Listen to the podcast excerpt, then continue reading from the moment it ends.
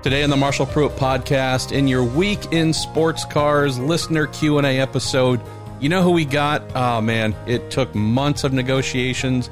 Can't believe how much he charges these days. It's Graham Goodwin, DailySportsCar.com editor, a voice and a face you've also likely heard on a variety of fine European sports car championships. How are you being paid by the second for your amazing talents?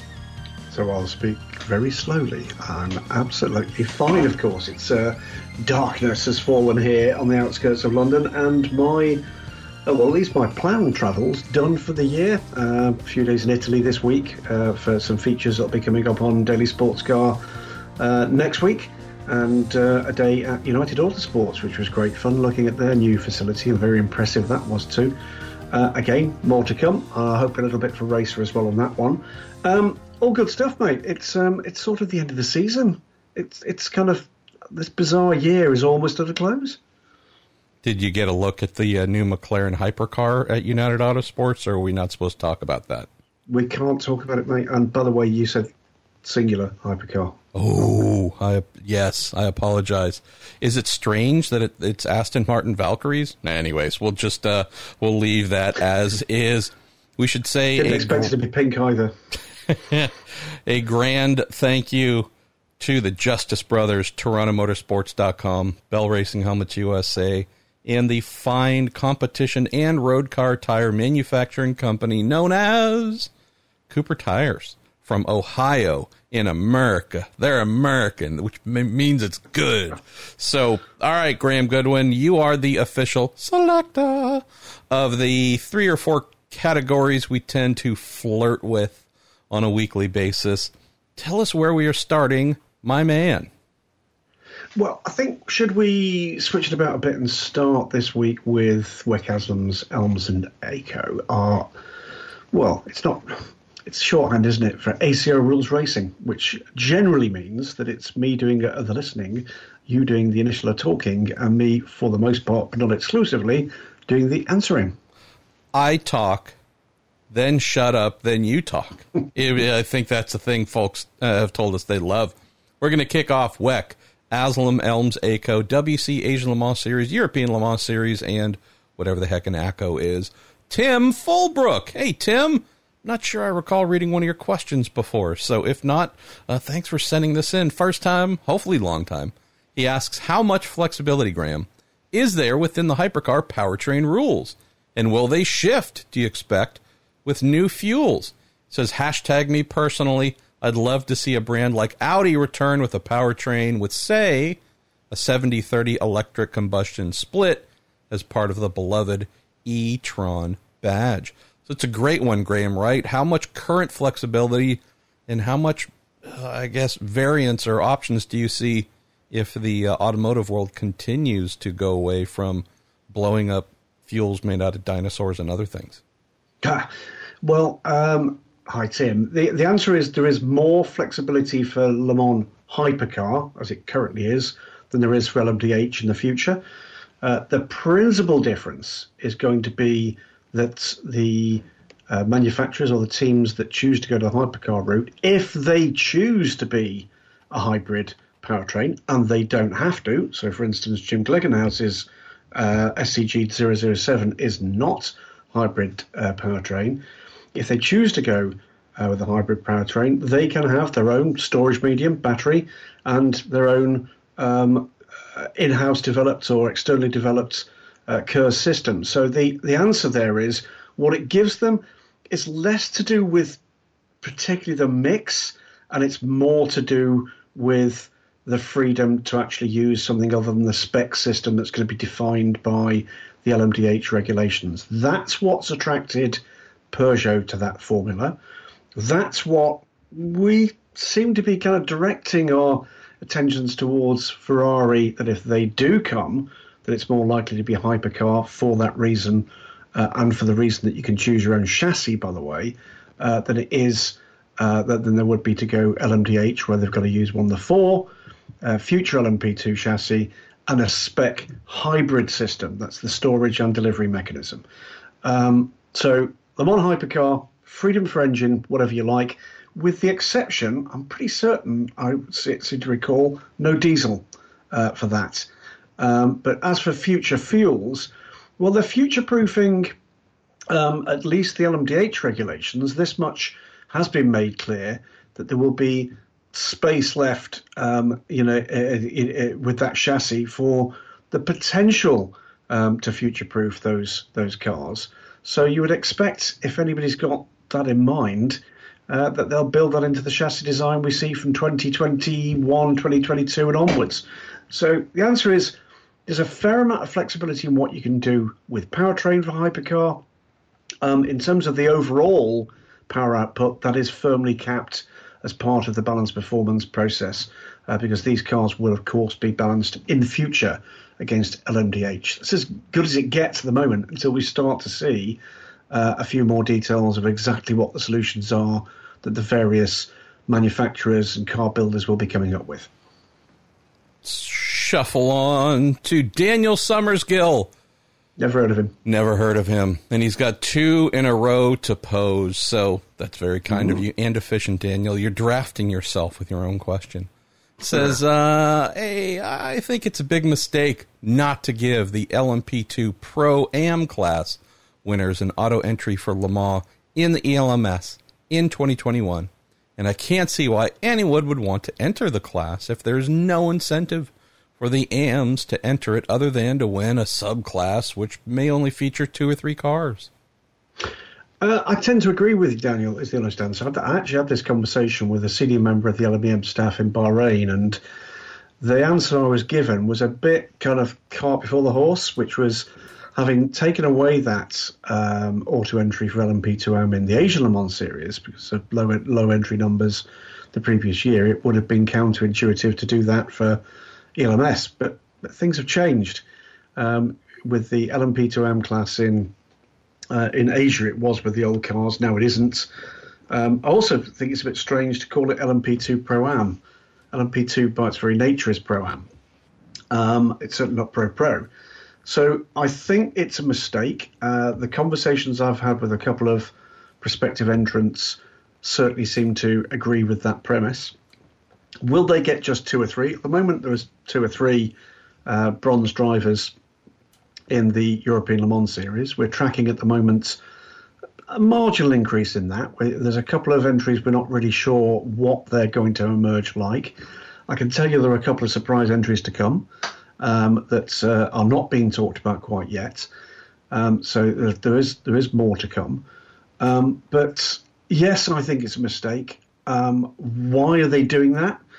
I think they're gathering back a little bit of control for the elective entries that the invitation committee, the selection committee of the ACO decides on for the Le Mans 24 hours. They've already, remember, introduced this new system as of the end of this current season, which means that for the European Le Mans series and the Asian Le Mans series, the number of LMP2 and GTE, or GT3 in the case of Asia, auto entries is defined by the number of full season entries in the class.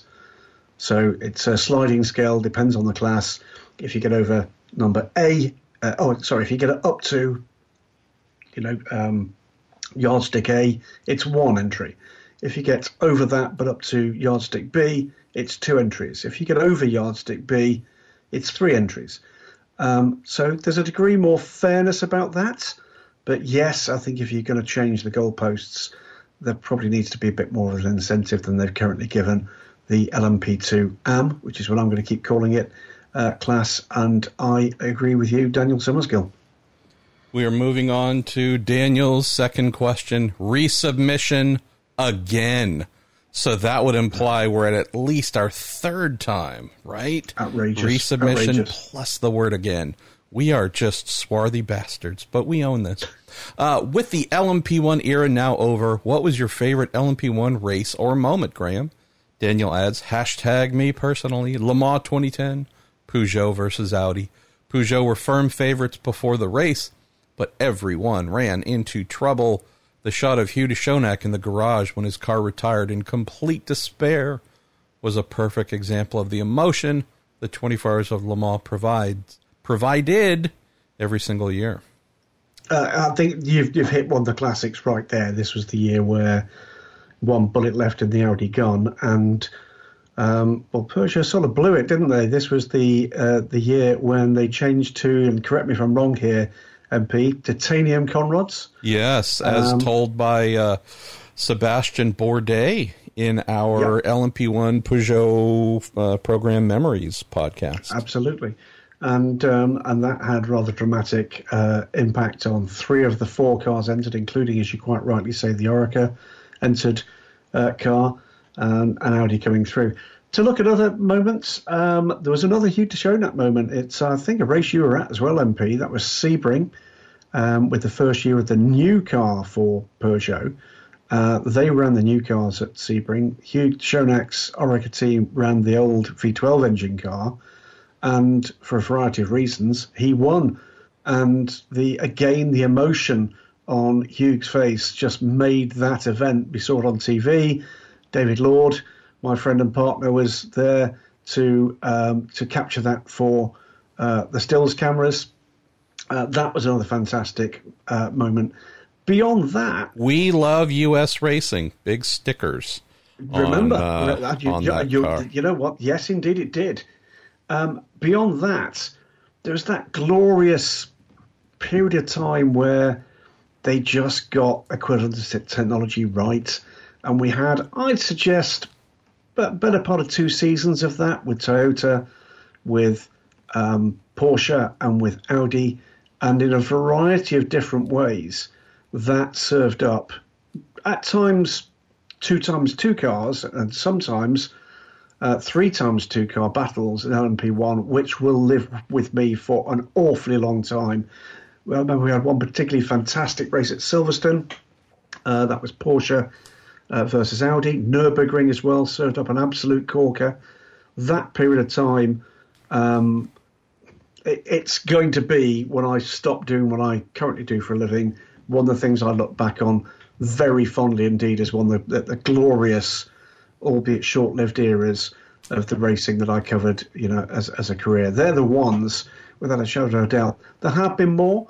There was a Le Mans series race at Silverstone in terrible conditions. It was Alan McNish in the another Oreca run Audi, being chased down by, I think, Nick Manassian in the Creation. And it looked like the Creation might make it and win that race. Ultimately, the wee Scotsman managed to hold off the wee Frenchman. But that was a cracking race in very marginal conditions that anybody, that was there or that saw it will remember that very fondly indeed.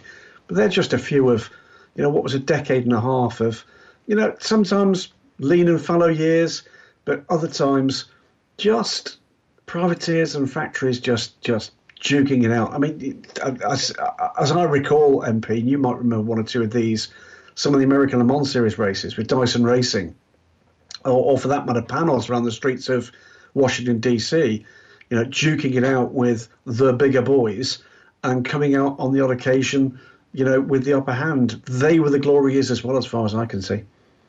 So many of my favorite P1 memories involve a significant fight back, one that I've written about ad nauseum and mentioned here a few times. One of the high water marks, I would say, Daniel, that would be Petit Le Mans 2008, a certain McNish incident yet again of fighting back to beat Peugeot after crashing on I don't even know what to call it, the formation lap. Yeah. That stands as just an all-time classic performance there. Same year, 2008 at Le Mans, Tom Christensen's drive back, starting around 1 a.m., 2 a.m. till 3, 4, 5 in the rain. Peugeot had showed its real strength, and it took lots of rain and a miraculous Dane in that open-top Audi R10. His drive there, that was phenomenal. And then another, I believe, nighttime and possibly, if I recall correctly, rain episode yet again, 2015, a certain Nicholas Tandy. Will there ever be a finer stint produced by Nick? I don't know. But yeah, just those are the things that jump out to me from P1 of the, wow, the class was structured in such a way, the rules were structured where, by and large, there was enough variance in vehicular technology allowed to exist. Things weren't so clamped down through balance of performance using equivalency of technology, which didn't always equivalate. Pretty phenomenal stuff that we saw from time to time. Let's see, where are we going next, Graham? We're going to George Buter says, with the power reduction in LMP2, do you see the other chassis manufacturers other than Oreca? You see their performance window, who knows, maybe get bigger. So is there a greater chance of them running as well in the Asian Le Mans series and ELMS? Well, I think it's particularly LMS that we're talking about there. The answer is no, I don't. I think there's a particular reason for that. We're shifting a course not just to reduce power, but to a single tyre manufacturer. And, you know, I was at the first of those tests. It was at Portimao. They moved on to Motorland in Aragon in Spain. And it is fair to say that there were a fair number of Orecas involved in that test, and there were no other chassis at all. We know that Inter Europol are moving on from their Ligiers to an Oreca in the WEC this coming season. We know that Cetelar Racing, more or less last team standing with the Dallara chassis, they will have the swan song for that car at Rolex 24 at Daytona. That car will then be parked. Yes, there's the odd one or two others. You're international with Ligier. We had the announcement just yesterday about Eurasia going to do Rolex 24, they hope, and beyond that, they hope for more in IMSA with one of their two Ligiers. Is there a potential limit, Graham, on P2 teams using your in their name? That's three, isn't it? There you go. Yeah, I mean, it's. I think the answer is as long as they're not British teams, because obviously we've Brexited. But the rest of it, it does seem to be, all too prevalent four-letter adjunct to whatever else they want to actually be promoting, doesn't it? But oddly enough, but Eurasia not being based in Europe, but being based in the Philippines. But I think the answer here is, I think the ultimately competitive days of the other chassis are done. Principally because the tyre development has now been done around the Oreca, and frankly, the vast majority of the teams that have stayed around, having not found form with their Ligier or Dallara package, have moved on to Orecas. Well, United Autosports being a great example of that. They were one of the few teams to win with the Ligier chassis, and they've firmly moved on to Oreca, and again more news about that next week. But the it's a sadness to me. I think, you know, variety's always been part of why a lot of us love prototype racing, and combination of regulation and circumstances, I think, conspired to bring this forward as, if not a purely, then a principally Oreca only class. And I think that's to be regretted. And I think it should be something that the lessons should be learned here, that the process did not serve variety well. There were regulations that offered the opportunity to level the playing field. They weren't put into action in the way that made a meaningful difference. And what ultimately that means in a formula where I hear proud words being used about cost capping. Well, cost capping is all very well, but if you've bought a car or two cars that you effectively have to park after two seasons because they're in no way competitive, that sort of seems counterintuitive in a situation where you won't make a decision to allow teams to spend €2,000, €3,000, €5,000, €10,000, but you've effectively counted out their investment in six-figure euro chassis. That's something where we need to learn those lessons, because, let's be blunt, the motorsport world, the economies of scale, the economy in general, and finances are somewhat less resilient than they were back in 2017. Cost capping could lead to knee capping today on the Week in Sports Cars. We are going, Graham, to a name you've already mentioned, one who we kind of like this chap, a very American fellow. Jonathan Green asks, do we have an idea of what Jim Glickenhaus's driver lineup might be next year? Says, I'm hoping for a few Americans, but that's just hashtag me personally. Well, Jim's certainly a very proud American, very proud that his road cars in the future will all be built stateside. The race cars, not so. They're built in Italy. But the answer, the swift answer is no, I don't have an idea. That's not been yet shared with us. I'm sure that's the kind of thing that will start to emerge pretty shortly. Brazilian Motors from Pippo Derani also. We failed certainly. To mention that. But beyond that, I mean, who might we see? I mean, well, Sebastian Vettel, almost certain not to feature. Keep in mind, Lewis Hamilton, not signed yet for his return to Mercedes. So it's always possible, isn't it? Just saying. I don't know what I'm saying, but I'm saying. By Collis, maybe? Hey, Collis. Colin Collis is going to be driving for Jim Glickenhaus. So I think the answer is there's certainly no shortage of talent out there that's going to be available to Jim. The key again here is just what way the finance is going to work. Is this something where Jim is going to fund, top drivers? I sort of don't see that is the straight answer. I sort of don't see that as being quite part of it. I think I could see one, Graham. I could see one in not, quote, funding just for the sake of it being fun, but more from an aspect of a quote, factory driver. Someone whose feedback and alliance is always unquestionably directed at and a result of the Glickenhaus program. So I could see that. I don't know if I'd go too much farther than that, though. No, I think the part of the kind of the commercial proposition from Jim and Jesse Glickenhaus is quite likely to be, here's an opportunity for you, insert name of enormously skilled driver, looking to tick a box, to be competitive and to win the Le Mans 24 hours overall. What you want to be paid as well? Well, that's not part of the deal here. So I could see that potentially being part of it. And it wouldn't be the first time. They wouldn't be the only team that's ever done that in the recent or distant past.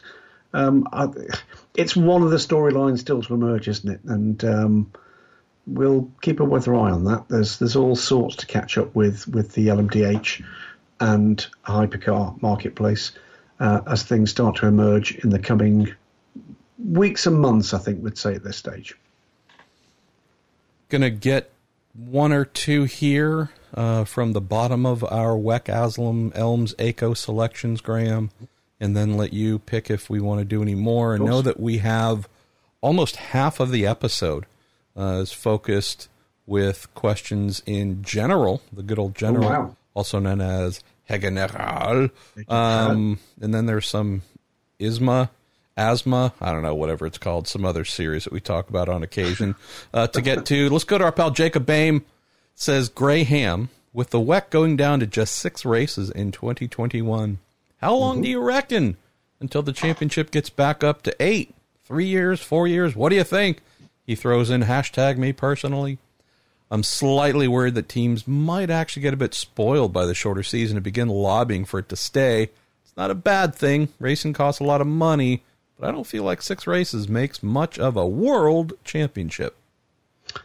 It's going to be governed by basically what the market says it can withstand, and that's principally, just because that's the way these things work, by what the factory teams say that they can withstand, both economically and as a justification for that investment. So that's the balance. If they say 6 isn't enough because it doesn't give us enough opportunity to do X and Y, then that's an upward pressure. It's fair to say that the level of health of the WEC entry this year will almost, that's not quite fair, will substantially be affected in a positive way by the narrowing of the gap between the budget of European Le Mans series plus Le Mans and a WEC season, with that gap being under 10% now. The big plus, as we said, I think on last week's show, and I think the week before that as well, the big plus of the WEC being, of course, that you get a guaranteed Le Mans entry as part of that additional just short of 10%. So at the moment, there is a fair amount of pressure to have introduced that six-race championship. That's been successful from the teams lobbying for it. A lot of the rest of it, I think, is going to depend on what happens as we come through the tail end of this global crisis. We've not seen the end of the economic effects of this. It would not be, let's put it this way, I don't think you get particularly long odds on it staying the lower side of 8 for a couple of seasons, and then beyond that is going to depend exactly what comes in. But look, if we end up with, you know, an impressive number of factory teams going into the converged top class period, then that might affect things. It affects in terms of the championship's budgets. It affects the affordability of a variety of things. But for the moment, 6, I think, is a smart move. I think that's reasonably sustainable for most of the teams. I'm hearing good things from the teams that are committing, and there's more to come. But everything from here on in is going to be determined by some far more global factors than the ones we sit talking about here week in, week out. It's not going to be governed by the sport. It's going to be governed by the ability to travel. It's going to be governed by the affordability of travel and logistics. It's going to be governed by whether or not those all-important OEM boards say yes or no to the possibility of new programs coming forward. Let's stay on the topic here, since you mentioned governed by. Any idea when we might be hearing who indeed the sport might be governed by in the future, since we know that is indeed a topic we need to resolve as well, with someone being named as Gerard Nouveau's replacement? What I expect at the moment is for Pierre Fillon to be a very much more visible figurehead for the WEC. He is the president of the ACO, but for 2 or 3 reasons. I think Pierre would like to step up a little, but principally there's further economic reasons here, which is the ACO, not a large organisation by any means, was, of course, hit badly by its principal events having to be cancelled this season. Or if not cancelled, then have to be done behind closed doors. That's a huge financial hit. There was a process of voluntary redundancies going on within the ACO now. I'm aware of a couple of people who will be leaving if they've not already gone. So my guess would be that things may well have changed on that front. I suspect the name that you will hear most often is Pierre Fillon. It may very well be that someone else is put into place, you know, as a kind of business end of things.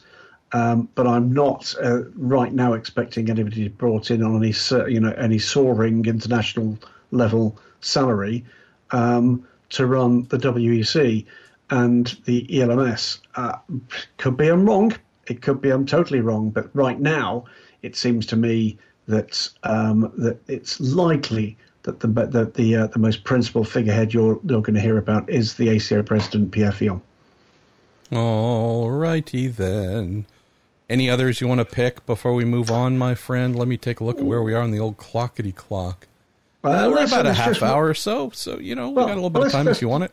Just run through a couple. James Counter says, with F1 heading back to Sao Paulo with a different promoter, might it pave the way for WEC to return to Brazil in a few years' time? It might. I think, again, that depends on where those entries come from and whether or not there is, you know, interest from manufacturers for their marketing needs for the South American market. It is fair to say that the last couple of experiences in Brazil left a bit of a sour taste, but we're going to have a different person at the helm moving forward. Let's try another question. We'll just do a quick run through the remaining questions in the section. Spirit of Franconia at hotel_Oscar on Twitter says, how would you rate the possibility of having a pair of RLL BMW M8s at Le Mans in 2021, and why did we never see their awesome M6 GTLMs at this race? I think the answer, MP, is highly unlikely we're going to see those BMWs. There's no budget, as far as I'm aware, for them to run outside the States, and we covered off the prospects of them running in the States last time out. Is that correct? Correct. And as for the M6 GTLMs, the swift answer as to why we didn't see them in the GTE Pro class is because they're not GTE cars. They're amended GT3 cars accepted by IMSA to help bolster that field, as were, by the way, the prior Z4 GTLM cars that we did see just once, one of those cars out in an ELMS race in the hands of Mark VDS. But other than that, those cars were not kind of ACO compliant either. Let's move forward. One final one we'll take, and let's go for Abdullah at please ignore _ Well, we won't ignore you, Abdullah. He says, is the Aston Martin Le Mans Hypercar program dead for good? And also, are any other OEMs looking at the road car derivative side of the Le Mans Hypercar rule set? Yes, the Le Mans Hypercar, the Valkyrie program as a race car, is dead. I'm not expecting that to be revived. There's all sorts of rumours and possibilities as what we'll see from Aston Martin moving forward. We're in a little bit of a wait-and-see process there as to what happens with their GT programs, their customer programs, any prospect of a future prototype program. Are we expecting any other OEM with a road-derived car? Not currently. That's not the same as saying we're not expecting anybody to come back with the hypercar rule set, because beyond Peugeot, I think there's every likelihood we will, so at least one and possibly more, some of whom are looking at hypercar as a standalone prospect, some of whom are looking at it as, effectively looking back-to-back at the rules for LMDH and LMH. And won't we all be pleased when that all tightens itself down to being one moniker, although I suspect it will be two, because by the sound of it, it's going to be hypercar in ACO rules racing. And am I right, fundamentally anything other than hypercar and IMSA, MP? Yeah, LMHDH, LM HDH, GM MGH, I forget, charge GBH. There's a bunch of things going on. I'm not sure. Right, let's move on to our other major sector in this A Week in Sports Cars podcast. This is where I become the question meister and you become the man answering and firing away answers as quickly as we can. We're going to move to IMSA, and we're going to start with Tim Fulbrook, who asked a question about Felipe Albuquerque leaving the LMS WEC for the States. Don't speak too soon. That's not necessarily or indeed actually the case. Could we see more drivers leaving at European WC level to join IMSA before LMDH rolls out? What do you reckon, MP? I would say I don't anticipate a lot of that.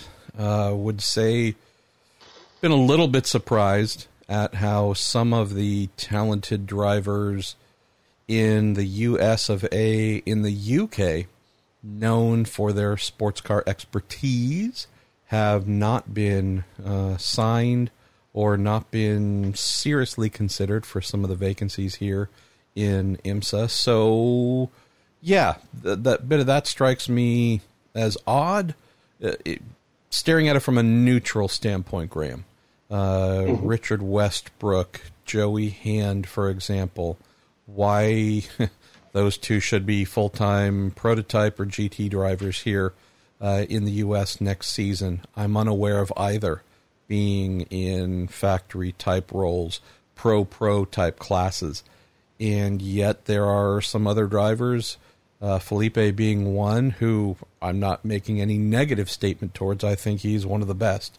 I just find it interesting that for a vastly American-owned series, in terms of entrants, just funny to me that there's a lot of, if not homegrown talent, those who've been here regularly and are unemployed who haven't gotten a call, while some, like young Mr. Albuquerque, fine member of Portuguese nation, he's been highly employed, and his services have been secured coming here in a full-time capacity. Obviously, he was here full-time not so long ago in IMSA, so known quality, known quantity, nothing negative there, Graham. But, yeah, I don't know if I see a lot more reaching over to the good old Portugals and wherevers to get your full-time IMSA drivers, but I can tell you it has struck me as odd that there's somewhere I would think, boy, there'd be a fight to make sure that they are on someone's payroll, and for reasons I can't fully explain, and more than just the two that I've mentioned, we haven't seen that so far. But, I mean, another thing, too, we're at more or less the beginning of December, and we're going to be roaring ourselves in, 7 weeks or so? I mean, the new season starts rapidly. So there's not going to be a lot of people who aren't currently signed, Graham, that are going to magically pop up with jobs. Indeed. A lot of that's been decided. Yeah, let's stick with the driver marketplace. And there's two questions about the same thing, basically. One, first-time questioner, and welcome to the Week in Sports Cars from Dan Werderich. Also question, not dissimilar question from Vincent Anderson. What can you tell us about the decision for Helio Castroneves to go to WTR, Wayne Taylor Racing, for the Enduros instead of Maya Shank Racing? Yeah, well, pretty straightforward answer here, and it all comes down to timing. Maya Shank Racing had Scott Dixon signed up to be their Enduro driver. I shouldn't say signed up. Agreed to terms, but had yet to sign anything. We had a situation then where Helio was out of luck, effectively, when it comes to MSR. I know that it's his new team in IndyCar. Be doing 6 races next year. But in terms of staying with that team to also do sporty car stuff, there was no vacancy at the inn. And so he went over to Wayne Taylor Racing and said, hi, I just won the championship. You might actually be receiving the car I just drove to win that championship. Can I do anything for you? Found out that Alexander Rossi had already been signed to do the three of the 4 endurance race, Grahams. Wayne Taylor Racing has not traditionally put a third driver in for the 6 hours at the Glen, so despite there being 4 endurance events, they've really only signed drivers for 3 of those. Rossi was already in place for that, and so therefore the only thing available to Helio was indeed the 4th driver role at Daytona, one that in recent years a highly successful gent who competes for Toyota by the name of Kamui Kobayashi has done great things with. But now, with Wayne Taylor Racing being Acura instead of Cadillac, this Japanese brand said no to the guy from the other Japanese brand. So Kamui, as I wrote in something recently, is expected to be in another Cadillac, this time just with Action Express Racing, come Daytona. So the reason that Helio is driving for Wayne instead of his new team, there was nothing available when he was looking to put a deal together. Coincidentally, Scott Dixon, who was meant to drive for Maya Shank Racing in that role that Helio was unable to get, has been taken off the Acura plate of offerings, and he will indeed be Chip Ganassi Racing's endurance driver next season in their Cadillac, which they have purchased from Ricardo Juncos. So hopefully that's a lot of little bit of fact information for one of our opening questions. Let's complete this part of IMSA with a couple more questions around principally the prototype marketplace. Matt at Hulky Hawkins 96 says, with LMDH being pushed back, are IMSA now running out of time to get some of the LMDH interested parties to Le Mans? Sorry if this has been asked before. Any news on the hypercar in terms of entrants? Well, that's a separate question, I know, but LMDH, what are you hearing? How healthy is it on the IMSA side of things at the moment?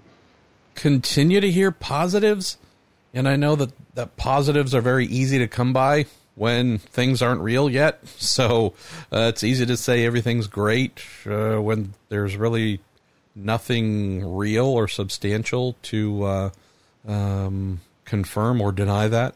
I have heard real things from a couple of manufacturers who've been discussed, who've been mentioned as high probabilities to be part of things. And so, yeah, I do believe that the positivity that has come forth and whatnot is real. Now, again, are we talking 3 manufacturers, 5, 10? I don't know the exact numbers, but we know something's happening. I'll just throw this out here, and this is more of a common sense thing than here's some super insider info. With almost no time left, we have Cadillac Racing, GM as a manufacturer, saying, hey, we really need to backfill the Wayne Taylor Racing vacancy, Graham. So they ended up doing a deal with Chip Ganassi Racing. Now, again, all known, all great, etc.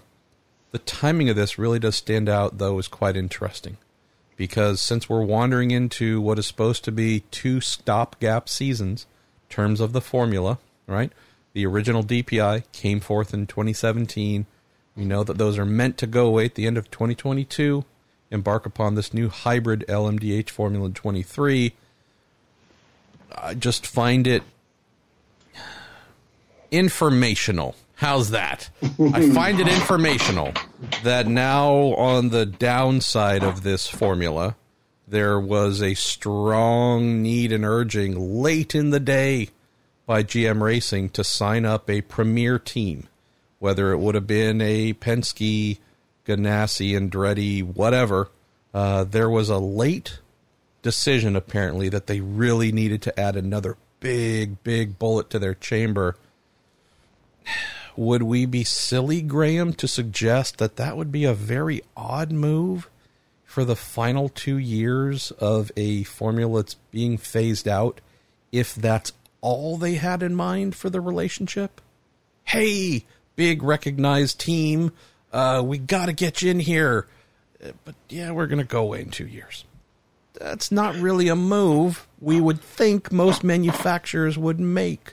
So does that suggest that GM/Cadillac Racing is thinking about a LMDH future? Of the many things we've heard about whether they may or may not, Graham, I have received, hashtag me personally, received this Ganassi alignment kind of sort of out of nowhere late in the season or late in the year as the greatest indicator that GM will not be going away after 2022 in IMSA's top tier category. Tend to agree with you. I think it was spectacular timing, wasn't it? Last one that's got a kind of a prototypical influence. Ooh. Before we get into some GT action comes from Nate Detweiler. And Nate says, we've seen a few European teams announce Rolex 24 programs. What could IMSA and the ACO realistically do to entice more teams to come to play at Daytona? Would adding an auto invite for Rolex 24 P2, P3 GTD winners, like Petit Le Mans used to award, be a possibility? I know they already do the Truman Aitken for the season. I do love the idea, Nate, of the auto invite. I love it even more in 2022 because we're still not convinced what this upcoming January back-to-back Roar/Rolex 24 2 weekends in a row is going to look like in terms of participation. We know that a lot of folks have said we're going, and I'm speaking more from the international capacity than domestic. We're going, going to be there, going to bring something prototypey, GT-ish, whatever. Will they all appear? That's something that I think... definitely keep your eye on DailySportsCar.com in the coming days, and you might find that maybe not so. Some good and some bad news, I think, to come on that front, which will be it's going to be an interesting few days. But get COVID out of our conversation. Nate, and I think this becomes a absolute no-brainer. We would hope that if we're no longer talking about COVID, that we would also no longer be talking about global financial concerns. So if we assume that one knocks on to improve the other, then in theory 2022 might be pretty awesome to kick this idea into high gear. So next time I speak with people in charge at IMSA, I'm going to mention it. And who knows, they may have already thought of it. They may be announcing such a thing. Speaking of, I've heard there could be a really interesting thing in the pipeline, Graham, to come.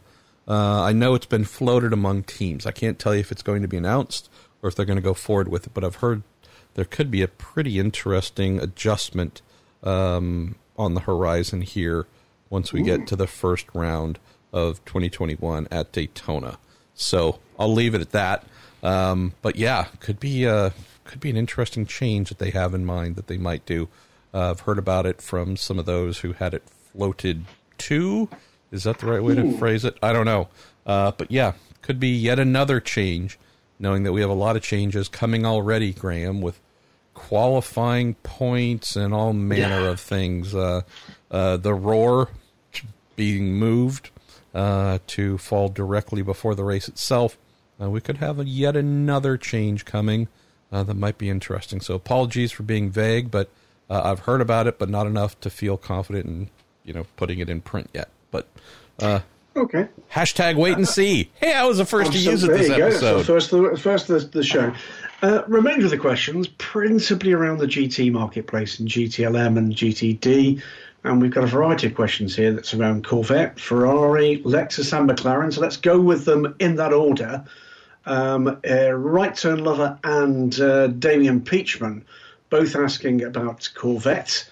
Damien asking, he says, with GTLM likely to come to an end at the end of 21, will this end Corvette's Le Mans participation? Right Turn Lover says, if IMSA does go to GT3 Pro, what do you expect Corvette to do?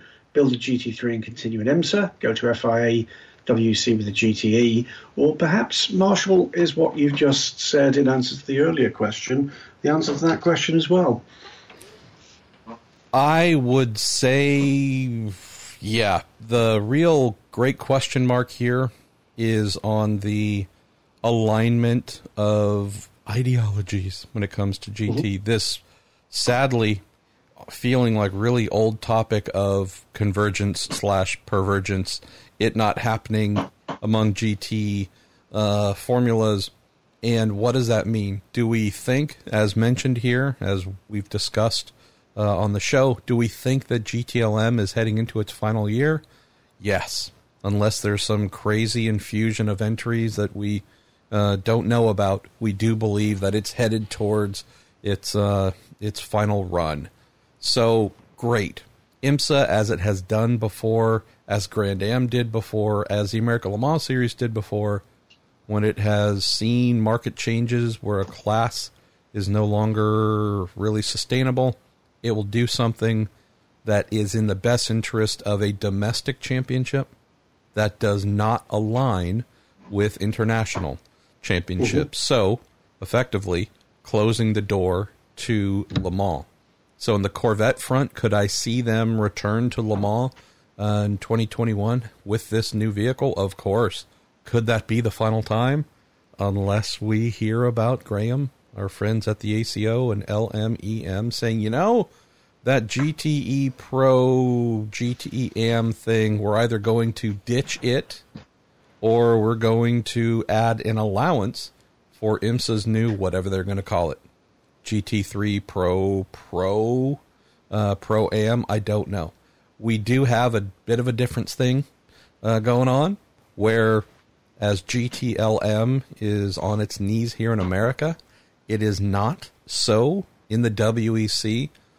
On the Pro level, of course, we could certainly use some more entries in WEC, but on the AM level, that's where there's been a pretty robust response. So just as we could have very different decisions on what classes are used for GT racing, we also have very different realities. It's not as if the WEC's pair of GTE classes are collectively down to painfully low numbers and ripe for the same change or reboot to something different.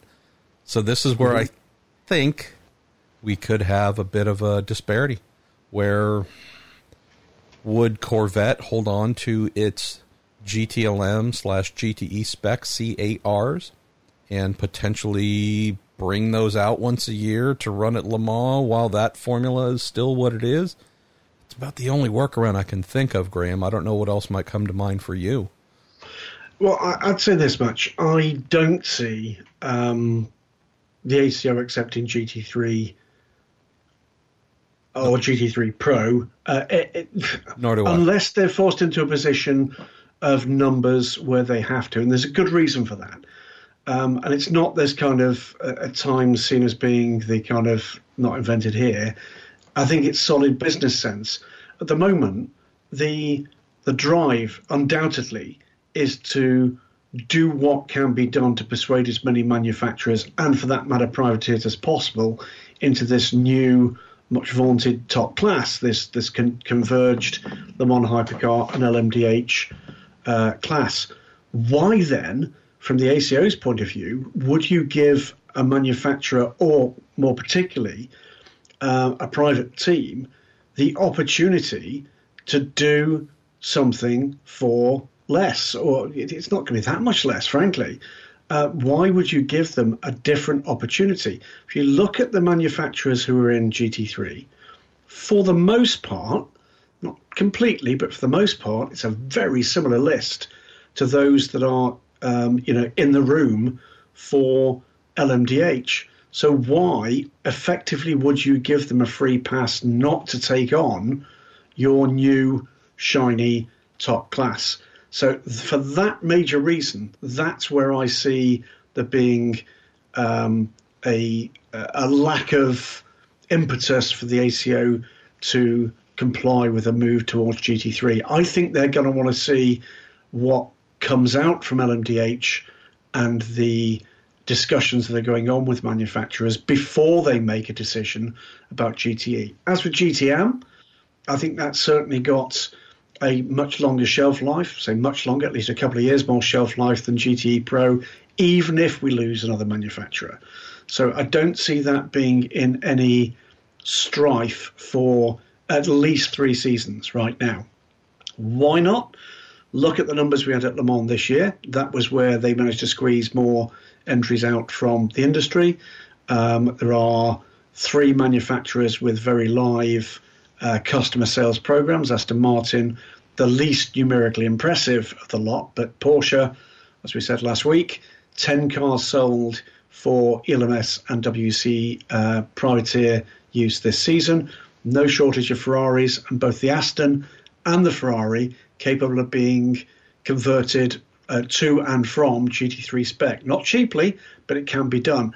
So GTM, I think, has got some significant shelf life, certainly through and beyond the point where we'd expect to have got the first and second cuts of manufacturers calling yes or no to LMDH. GT Pro is the one that I think is certainly under more pressure, but I think they've got a year before they have to make that call. It's not going to be coming into 2021. And do I think there's any chance at all of GT3 Pro at Le Mans in 2022, I think that's highly unlikely at the moment. But there's going to be some interesting choices made both by IMSA and by some of the brands that are currently involved in GTLM or, on the fringes of GTLM and particularly in GT3/GTD. And it's with one of those we go to next, MP. A question from Clement Rosin. Any news on Risi Competizione's programs for next year? Let me go back to the question, the second part of that question on Corvette and building for GT3, assuming that is where IMSA is indeed heading come 2022. I would have to believe that this is exactly what they would do, knowing that based on history, we went through the same exact thing at the end of 2008 in the American Le Mans series, where they were fighting among themselves, barring the brief and sporadic appearance of Bell Motorsport Aston Martin DBR9. It was the two Corvettes playing with themselves. Sorry, that sounds dirtier than it was intended. And they shifted from GT1, which it was hard to fathom that they would do that and go and build GT2 versions of the C6R chassis. They were just so iconic and rightly identified, Graham, big bellowing GT1 cars, the nastiest made. And boy, that certainly fit the Corvette racing iconic stature. They went and built GT2 versions of the same exact car because that's where all the competition happened to be. And they were tired of running around on their own. And we're kind of sort of heading in that direction. So I do absolutely believe they will. I don't know what they would do at this stage, whether it is build brand new GT3-based C8Rs, or would they look to convert the existing chassis that they have, knowing that GT3 is indeed customer-based, or customer in spirit at least. Do I have a feel as for whether they would sell the cars, or if they would just remain a pure factory team competing in the pro level, just converted to GT3 spec, but no plans to sell? I don't know. I will just mention this to close on the theme. We obviously have Porsche that is has exited IMSA and GTLM. They're gone. We hope they will come back to IMSA. We've been hearing for years now about LMDH being a place that interests them. Hope to see them there. Whether they do or don't, we know that they will indeed be selling cars as they have for quite some time with their 911 GT3Rs, GT3 spec machines. When we do get factory presence back with Porsche, knowing where we think Corvette might end up, I do believe, Graham, with some of the shifts here coming that have been announced among auto manufacturers of in X amount of years from now, but not too far from now, we plan to be fully electric. I think for any new plans to do factory things, even if it's a couple years away from that factory being all electric with their road cars, I just have a feeling, if we're talking GT stuff, there's probably going to be more of a requirement for those to be sales-based type categories that they play in. Hey, no, we're not going to let you spend a ton of, factory dollars to go compete in a factory class and do nothing more. If you want to go do that, great. We'll give you some money to play in the pro, but you're going to need some car sales and pro-am to really justify this because we have a big technology shift coming we all know about. And the just playing for the sake of fun with what is going to be outdated technology, got to help us justify that with customer sales and what you do. For a Porsche, Graham, it's not a big deal. That's who they are. That's what they've more or less always been. For some manufacturers who've said, we're not so keen on having to ramp up sales and customer support and spares, and we just want to do our own thing. I don't know how many manufacturers are going to be allowed to do that as long as we have this non-hybrid GT formula being used, whether it's GTE/GTLM or GT3 these days. So, it'll just be interesting to see if there's more of a, if you want to play as a factory, you got to sell some cars to help us justify this to the board type approach. Wouldn't be remotely surprised. Remember, it's been some time since we saw new blood into the GT3 marketplace. The last new homologation for GT3 was at the start of the 2019 season. It was the McLaren 720S. There was no new car beyond that introduced to GT3, and of course this year has been a almost literal car crash for the industry. I know, and I'm keeping cards close to my chest, of one GT3 program for a new car coming in that was canned in the last months. And you're absolutely right. I think we're seeing increasing pressure on those customer racing programs to increase their efforts to get cars out of the door. At Silverstone, for the final round of the British GT Championship, think I was told car number 23 for the McLaren 720S was in build. Car 24 has been bought. I spent some days this week in Italy at Honda Racing at JS Motorsport, where I saw a number of cars nearing completion, one of which I wrote about the previous week. So I didn't see it because it was under a cover, but it was pretty clear that one of the cars that was ready for dispatch was the car that's going to be heading to John Potter and Magnus in the IMSA WeatherTech Sports Car Championship. But that, I think, either that or the one of the two Italian GT-bound cars is car number 27 for the Honda/Acura NSX GT3 Evo series. So they're the kind of numbers at the lower end that we're talking about. Then you get into the kind of the Audis, the MGs, the Ferraris, the Porsches. There's big numbers there. It's a sustainable business for those manufacturers. But you're absolutely right, MP. I think we're back where we were in 2008, 2009, where motorsport programs that were a cost centre rather than a profit centre are going to be next to impossible to actually get through any kind of boardroom scrutiny in the current environment. I don't disagree with a single syllable of it. Let's push on with GTD now and questions about a couple of other manufacturers. One comes from Michael O'Keefe. With AIM and Vassar Sullivan parting ways, what appears to be each group's long-term future in IMSA, says Michael. The deal here, Michael, between Lexus and the groups mentioned, the deal is with Vassar and Sullivan. This is something where James Sully Sullivan and Jimmy Vassar, this is a relationship that they fostered over quite some time. AIM was the team that was running and helping to facilitate this effort. So just the quick lineage, Vassar and Sullivan were together and continue to work together in IndyCar, co-entrants on one vehicle, but that is working with a team that owns the cars, has the crew. They are not folks that are asset-based or personnel-based in that relationship. When they got the Lexus deal, still the same thing, where, great, we got the deal, but we need a team. And AIM provided the majority of that.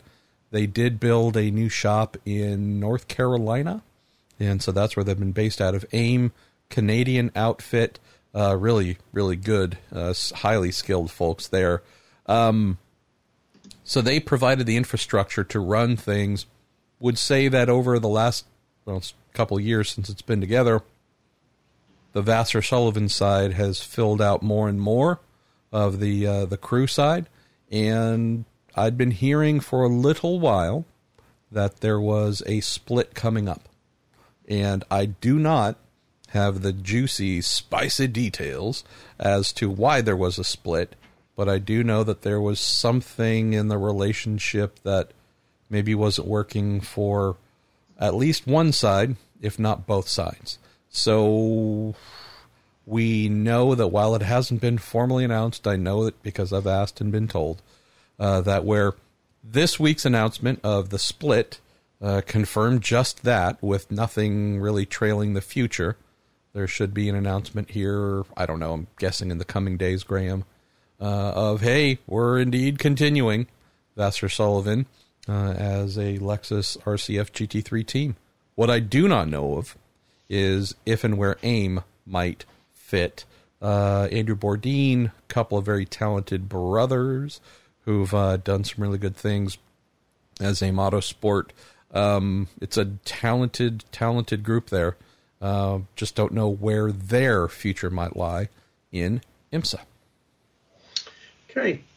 James Counter comes with what he says is a two-part question. We'll be the judge of that, James. Are McLaren going to pony up for the manufacturer fee in IMSA in 2021? Is he reading too much in to Compass Racing changing manufacturer for the coming season? IMSA seems to be set for a notable increase in Hondas and GTD next year. Why do you think that is? Well, not Hondas, Acuras. Let's answer the last question first. If the question is, why do we think there might be more Acura NSX GT3s after they just won back-to-back IMSA GTD championships? I'm not sure. They seem to be doing fairly okay there. I know that among the manufacturers that participate in GTD, in terms of supporting teams and whatnot, you know, call it customer programs, Honda Performance Development has been fairly robust and active in that regard. Every manufacturer is active in some way, shape, or form, but to varying degrees. And I think the folks at HPD have just demonstrated that they are more engaged than some, not necessarily more engaged than all, but I think that there's a strong willingness on the behalf of Acura and HPD for there to be a strong presence in the series, and therefore they're working hard to make sure that those things happen. It doesn't mean they're giving out free cars or anything like that, but nope. You know, there are some manufacturers, bluntly, who just sit and wait for the phone to ring. And there are others that say, hey, we got cars to sell, and let's go find people that might want to buy them and see how we can work with them and go and try and do good things together. Just a different mindset than we are here to sell, and if you buy it and pay whatever number, then we'll turn up. Versus, hey, we're racers, and let's go find some people to race with.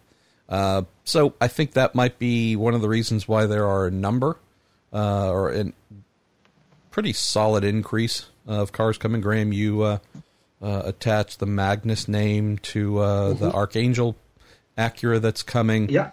We've got a couple others coming. We're waiting on some confirmation on the Compass side that they will indeed be doing that, but I would say on the McLaren side, I assume they will.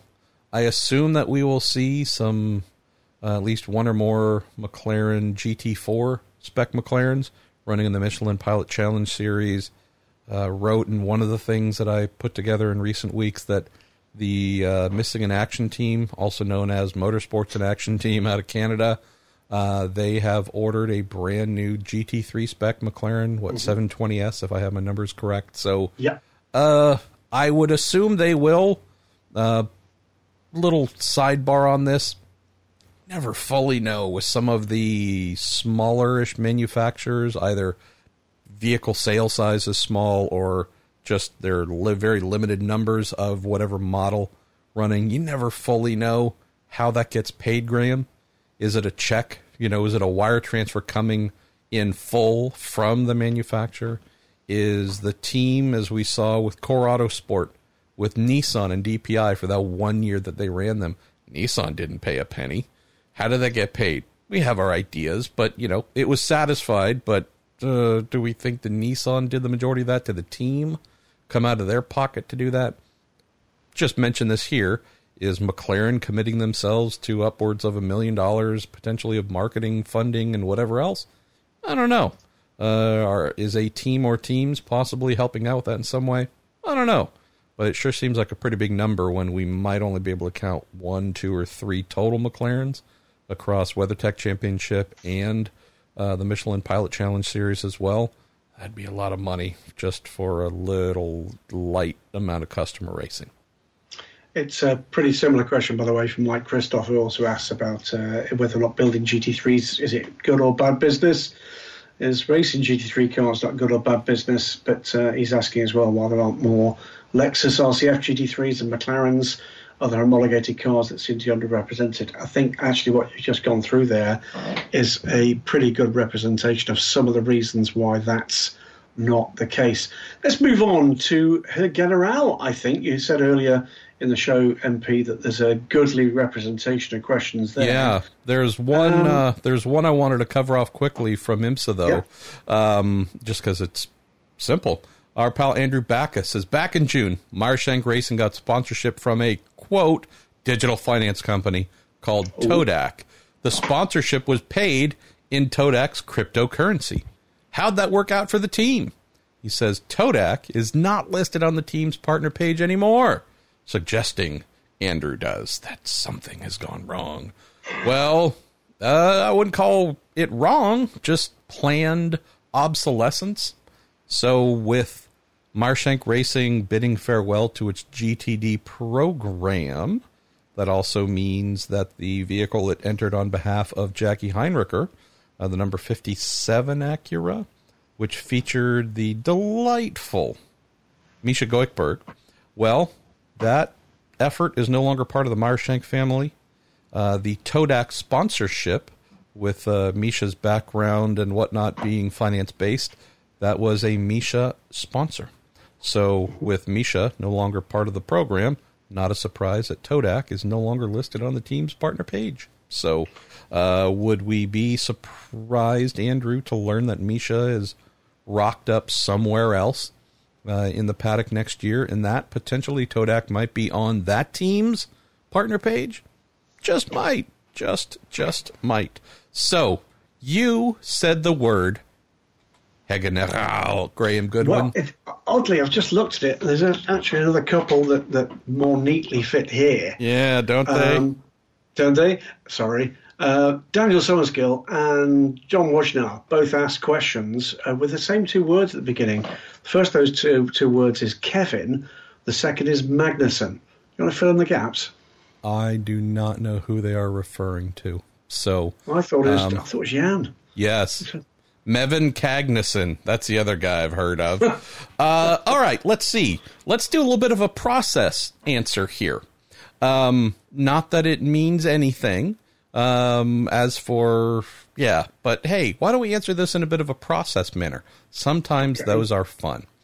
Back on November 11th, I sent Racers Formula One reporter Chris Medland a text that said, hey, have been hearing from IndyCar teams that have spoken with Kevin Magnussen that availability he thought he might have is no longer a thing. And they are reporting back privately, or, they're not giving me on the record, go publish it answers. They're not telling me things that are top secret, just, hey, ask and get some background. They're telling me that in conversations they've had with Magnussen as to whether he would be available next year if they had something in IndyCar. His significant interest, while it remains, has been slightly diminished in terms of potential availability. So in the text that I sent to our F1 reporter, who might not see Kevin every weekend because of all the COVID restrictions and whatnot, he's orbiting around him. So it was a note that, hey, here on November 11th, I think, Kevin, probably not an IndyCar thing next year because it appears he has significant WEC offer or offers to remain in Europe, but I've also heard that he has a significant option here in IMSA in America. So just as a thing that we do among reporters, I do this with you, you do it with me, etc. For those who are in the family, it might be a, hey, I've heard this thing. It's not really, granted, Kevin coming to IndyCar, that would be me. If it's Kevin maybe going to WEC, which is what it sounded like was more realistic at the time, that would be more of our F1 reporter who's going to see him and potentially get a good story there, because that's been the big F1 question. Where's Magnussen going? Where's Grosjean going? Where's Sergio Perez? So long story short, a couple of weeks ago, sent him that note and didn't really go anywhere. I had, in the time being, tried to stay on top of the Magnussen thing a little bit and had heard that indeed, the option in IMSA was looking like it was going to be Ganassi. I'm like, oh, fun. That would be a lot of fun. And got a little bit of background that said, it's that too is now looking unlikely. not because he wouldn't be a great fit for the team, but because something that I've heard from a number of North American teams, not limited to IMSA, IndyCar as well, that have European drivers who live primarily in Europe, might come here, stay for weeks or a couple months if needed when the season gets busy, but by and large, during the season, they fly back home to wherever multiple times. With COVID, questions about what next season might be like, had heard that if anybody's going to drive for this new Cadillac team, that you're going to need to be based in America full time, because we're not going to sign you up, have our country, your country, whatever, say, oh, sorry, borders closed, can't get in, and you're sitting in wherever you might live. That's not in the U.S. So had heard that was looking like a deal breaker. Kevin, with a young family and whatnot, not necessarily wanting to do that. Now, has that modified or adjusted? I don't know. But I can tell you that the last update that I had on the topic I just mentioned, hey, Magnussen, certainly of interest, but it sounds like he doesn't want to move to the States with the family and whatnot to do IMSA. I kicked that down a gear as all right, well, I don't think that's going to become a thing, and shifted my focus elsewhere. So of the four drivers that I've heard were being considered, one or two of which I think we discussed last week as not particularly likely from what I've heard. I've since heard that, and this is before the story went out about Magnussen, I'd heard, I think, Sunday or Monday, hey, Briscoe and Van der Zande are indeed in play. And funnily enough, I heard from one source, it's 100% Ryan Briscoe. And I heard from another source, no, jackass, it's 100% Renger.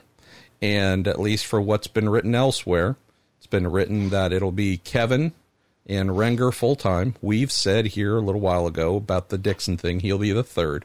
But for what's been published elsewhere, of the three, four drivers that I was tracking for this, most recently, that was Ryan Briscoe, Renger van der Zande, Alex Lynn, and Kevin Magnussen. The Magnussen angle I mentioned, kind of stopped following that when I heard it was pretty much not going to happen.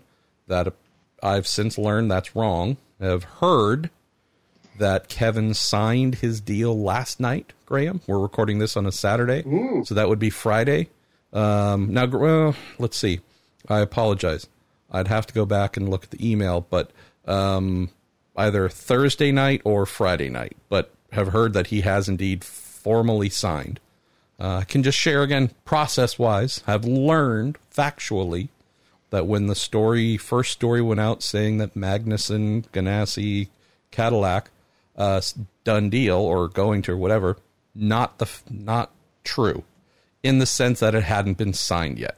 Now, again, I've written plenty of stories. We've, as of you, of the, hey, sure, there might not be a contract on a piece of paper yet, but it's going to happen. So technically, was it accurate? No. Was it 99% accurate? And we knew it was going to become 100% accurate? Yes. And I'm told that it has. Alex Lynn, who I'd heard was going to be in, he drove for Wayne Taylor in their Cadillac at least one endurance race that comes to mind, Graham. He was announced, I think Monday or Tuesday, as a Formula E driver. So that took him off the plate. And so, admittedly, prior to the story of Magnussen going to drive this Cadillac, I had both Renger and Briscoe really is the remaining significant options, and Kevin kind of down a wee bit, and I got that totally wrong. So this is what I know. We'll throw one thing out here too, and this is maybe the subject of a story, who knows, or a little short analysis piece when all the stuff gets confirmed, I believe probably in the coming days. Do I think that Chip Ganassi Racing has signed Kevin Magnussen to drive their Cadillac DPI with zero thoughts about what he might be able to do for the team in the near future in other areas where they compete, that would be a giant no. I don't believe that they have signed him just because, hey, he might be available and he's a good guy and we assume he can drive a Cadillac DPI well. Those things will all happen for next season. The bigger ticket item to consider here, and then we'll move on to whatever other questions, Graham, is there was an experiment that the Ganassi team tried in IndyCar. Starting in 2019, they hired the pretty awesome Felix Rosenquist. Felix was meant to be and desired to be, Graham, the first Dario Franchitti type paired with Scott Dixon since Dario retired after his big crash in 2013. They've put a number of drivers alongside Dixon in IndyCar. None of them came close to matching him or looking like a future successor. Scott just turned 40 or is 40. Scott's probably in the twilight of his career. Who would be Scott's successor in a year, two, three, however many, when he decides to retire from full-time IndyCar? Felix Rosenquist was hoped to be that person, was not. They have recently signed a delightful young Spaniard by the name of Alex Palou, Graham. They have no idea what he's going to be. They hope he's going to be excellent.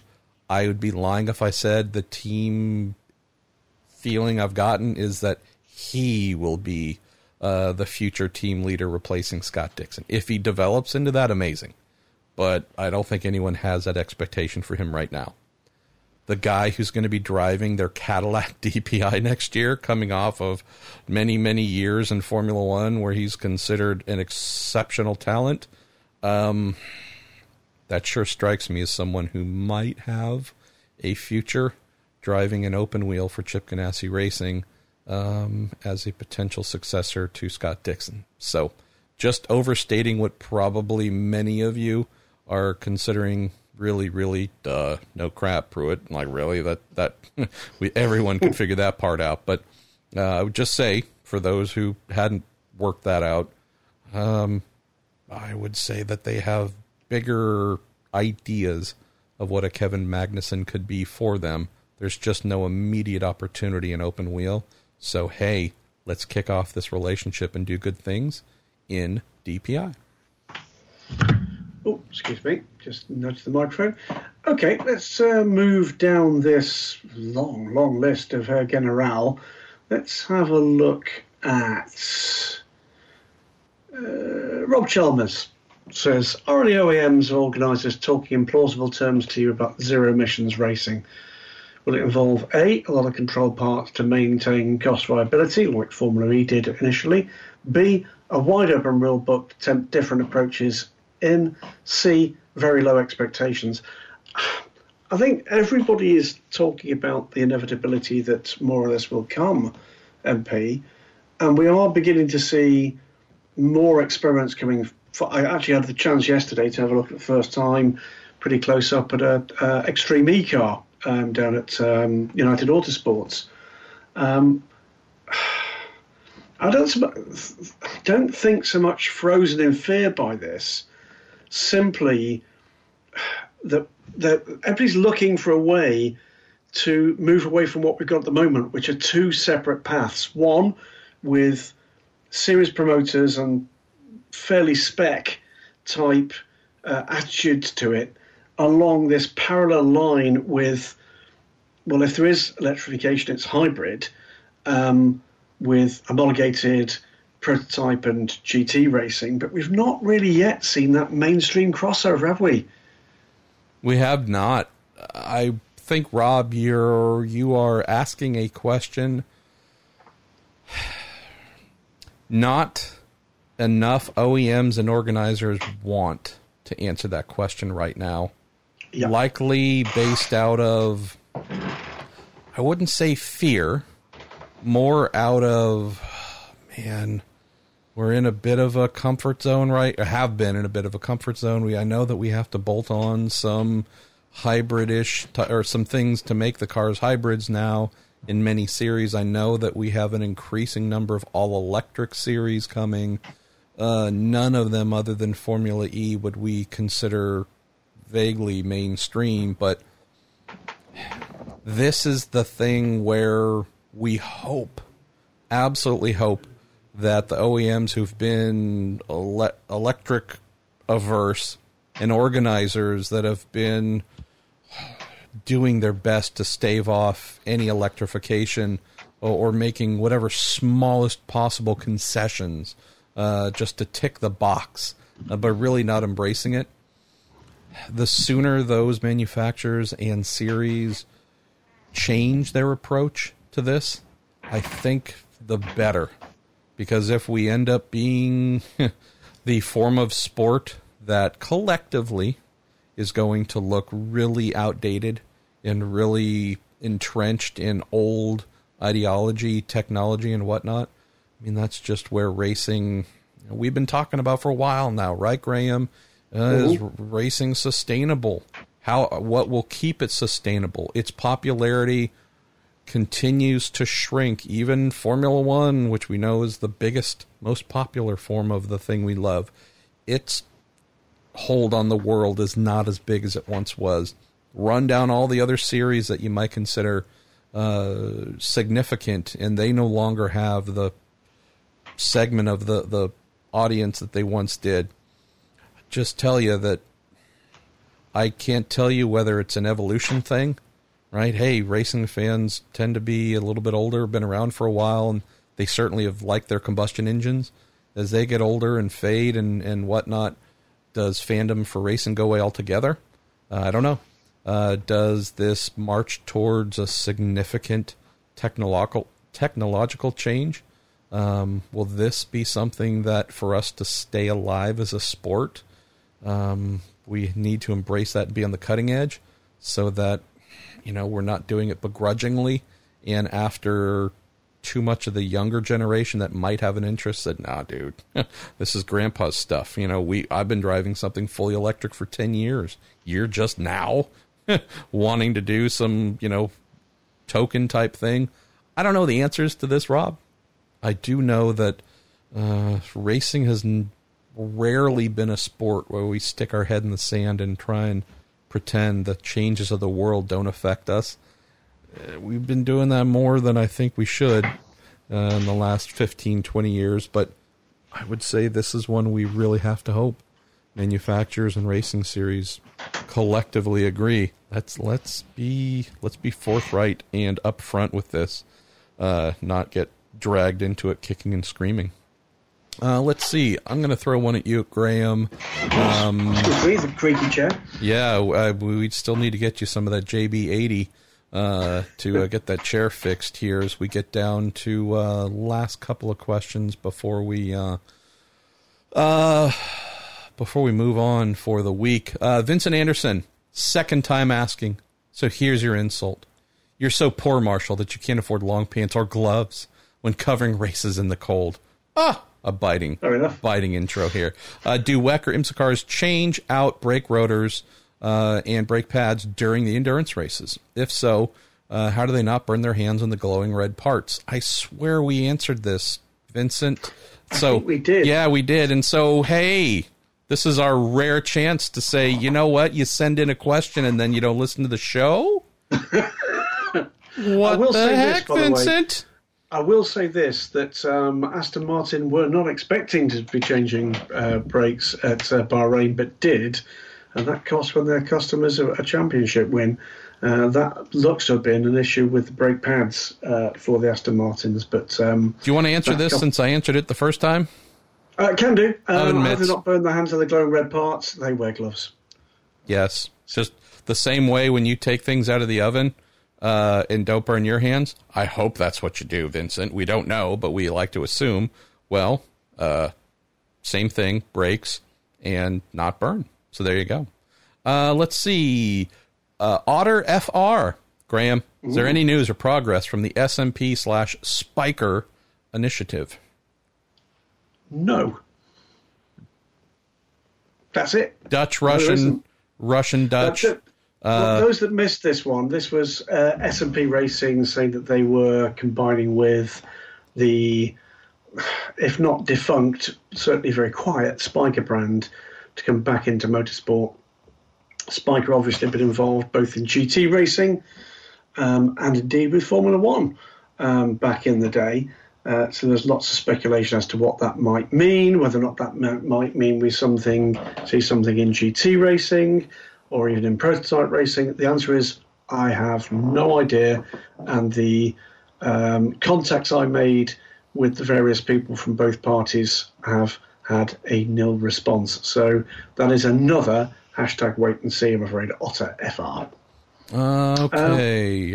Quick one for Right Turn Lover. Do I think, no, guess whether Phoenix are still going to field Audis? This comes on the back of Ernst Moser telling us that they are going to be looking at LMP2. I know that they most certainly are looking at LMP2. I know which car they've obtained. They already have an Oreca. They've also signed a deal with the Wockenspiegel team Manschau outfit to run their Ferrari GT3 program and a new LMP3 program. So that is one of their programs for the coming season. Having been to the Phoenix workshops, remember this is an organisation that's run multiple GT3 programs and DTM in the past. They have plenty of space to run other things. And if we're all right about what it is they're trying to do with the LMP2 program, I see every reason to expect that we would see Audi GT3 cars still running with the Phoenix brand as well. All right. I'm going to foist one or two more in your direction. We'll see if you duck or if you swing and connect. Tom Firth. Hey there, Tom. Any thoughts on the ARG/SRO partnership for GT World Challenge Australia? Tom, yeah. You win the most obscure question of the week right here. Any impact on the Bathurst 12 hours, which the SRO has a relationship with Supercars 4? Sounds like it could be some interesting politics, potentially. Yeah, right. So what this is all about is SRO having effectively won a competition to be... the organisers, promoters of the Australian GT Championship. They've now rebranded that. That clearly was part of their approach as GT World Challenge Australia, joining the Asia, Europe and North America series as part of that global network of regional continental series. Frankly, after the last few years for the Australian GT Championship, it could only be a good thing. It's not been... the most healthy of times for a series that really was pretty healthy until fairly recently, fairly chaotic in terms of the organisation, the communication, etc., etc. As long as, and there's no reason to think anything different once we get back to a bit more global normality, as long as the relationship between Supercars and SRO for the Bathurst 12-hour remains, because it is healthy, I can't see this being anything other than a good thing in encouraging stability in the Australian marketplace. I think this is a great example, together with the Asian marketplace, where everybody would profit from this being a more outward-looking arrangement. There are lots of things happening in the global marketplace at the moment where I think, particularly as we're in recovery mode from COVID, at least I hope we are, that I think we could profit greatly from various race organisers, championship organisers, taking a more collaborative approach in the future. That would be a massive help to the global manufacturing industry, the support industry, the logistics industries, the travel industries, and the motorsport industry in general, i.e. the teams and the car owners. We need to start adjusting to a new reality where lead-in times are going to be longer because there's going to be fewer companies involved in this. The logistical challenges are going to be greater because there's going to be fewer flights. That needs to be taken into account. And the best way to get around that is to get sensible people sitting around big tables with lots of coffee and possibly biscuits and and have some sensible conversations about how you put calendars together that operate in everybody's best interests, not just one championship. I think this is a good thing for Aussie GT racing. As the fat guy in the show relationship, I stopped listening after you said biscuits. Okay, I'm going to try and do a bunch of general question answers here, and then we'll jump over and see if there's anything we want from fun before saying goodbye. Sam Anadiotis, hey there, Sam. You say, were there ever any efforts or plans for anyone to run Privateer 4 GTs in IMSA or WEC? It's a shame none were ever run in customer hands other than Ben Keating's effort at Le Mans. There were inquiries for sure. One that I heard of, which may have been written about somewhere, I don't know. But I know there was an interest that went nowhere, was Jackie Heinricher apparently inquired about getting her hands on a 4GT privateer effort. And Sam, the answer that I've heard everywhere and every time whenever those inquiries were made, the money you would want for us to do this, we could solve world hunger, world everything. Ben bought the car. We know that there was a Ford support package. He's running there alongside the factory team at Le Mans, so that was great, right? And we know that the vehicle wasn't cheap, but it's certainly going to be a valuable investment, or it is a valuable investment. But beyond that, everything I've heard has come with a what? Not just the cost of the car, but also the support package has been so cost prohibitive that we don't see the Ford GTs running anywhere. Ed Joris talking about vaccinations, wondering. Well, you got a couple of angles here in vaccinations, but you're wondering if ACO, IMSA, or whatever might work a deal with one of the COVID-19 vaccine producers to make them the official COVID vaccine. Maybe piggybacking on how NASCAR does things. No. Hi, Rocky. Our cat Rocky wants to be fed. Damian Peachman, I'm going to thank you in advance for two questions that are yes or no. First one, are the current GT500 inline four-cylinder engines the best-sounding prototype engines in the world currently? No. Damon also asks, does the world need more series like Super Takuyu and NLS? Yes. We're going to go to Jeremy Zucker. Says, hey there, guys. I was wondering about the major differences in rules between GTE/GT11 and GT3, with Corvette being the one current manufacturer that doesn't have an offering in both classes.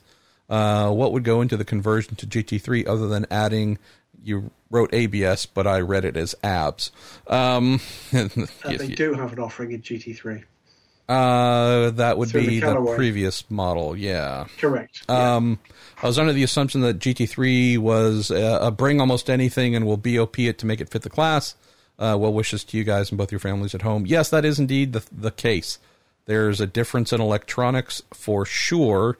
There's some other differences as well. Aerodynamic, probably the most visible difference. There are many differences involved here, Jeremy, but your overriding point, if we're not talking about conversion, just since you mentioned Corvette, but just talking about difference, GTE/GTLM involves building cars to extremely specific rules.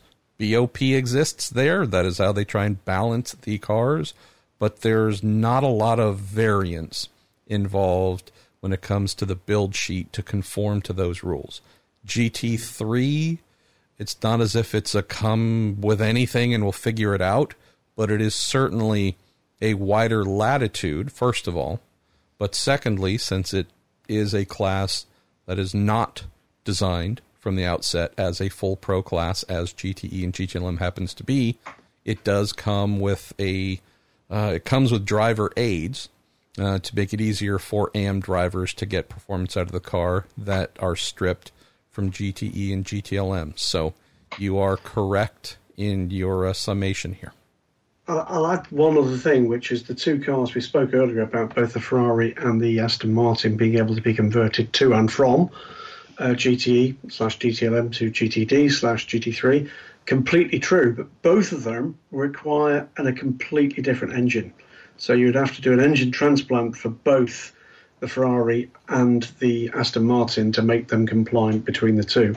So effectively what you're doing, if you want one car big and blind in both is, in general, you're buying a car plus an engine plus bodywork, because the bodywork regulations are slightly different as well. It's more, I think, for the Aston Martin than it would be for the Ferrari. I'm going to pick up a couple as well here. One from John Schultz. Do you think that Brexit could lead to a far-reaching separation of British and continental European sports car racing involving teams and drivers? This comes in a context of, well, WEC, ELMS, GT World Challenge Europe, Endurance and GT Open. None of those will feature the UK on their international calendars for 2021. The answer, I think, is sadly yes. I think at the moment it's to do with the uncertainty of logistics. People are just not sure. There's some concerns about being able to get things moving. I hope that doesn't become a real-world reality, because if it does become a real-world reality, and I say this as someone, and I'm perfectly happy to deal with anybody that finds this in any way controversial or insulting, I think the principle of Brexit is completely boneheaded. And I hope it doesn't mean that my industry gets hit as hard as I think it might be, because it's one of the industries which the UK has a very firm base, and for us to be without a meaningful international sports car race in 2021, I hope it's not the shape of things to come.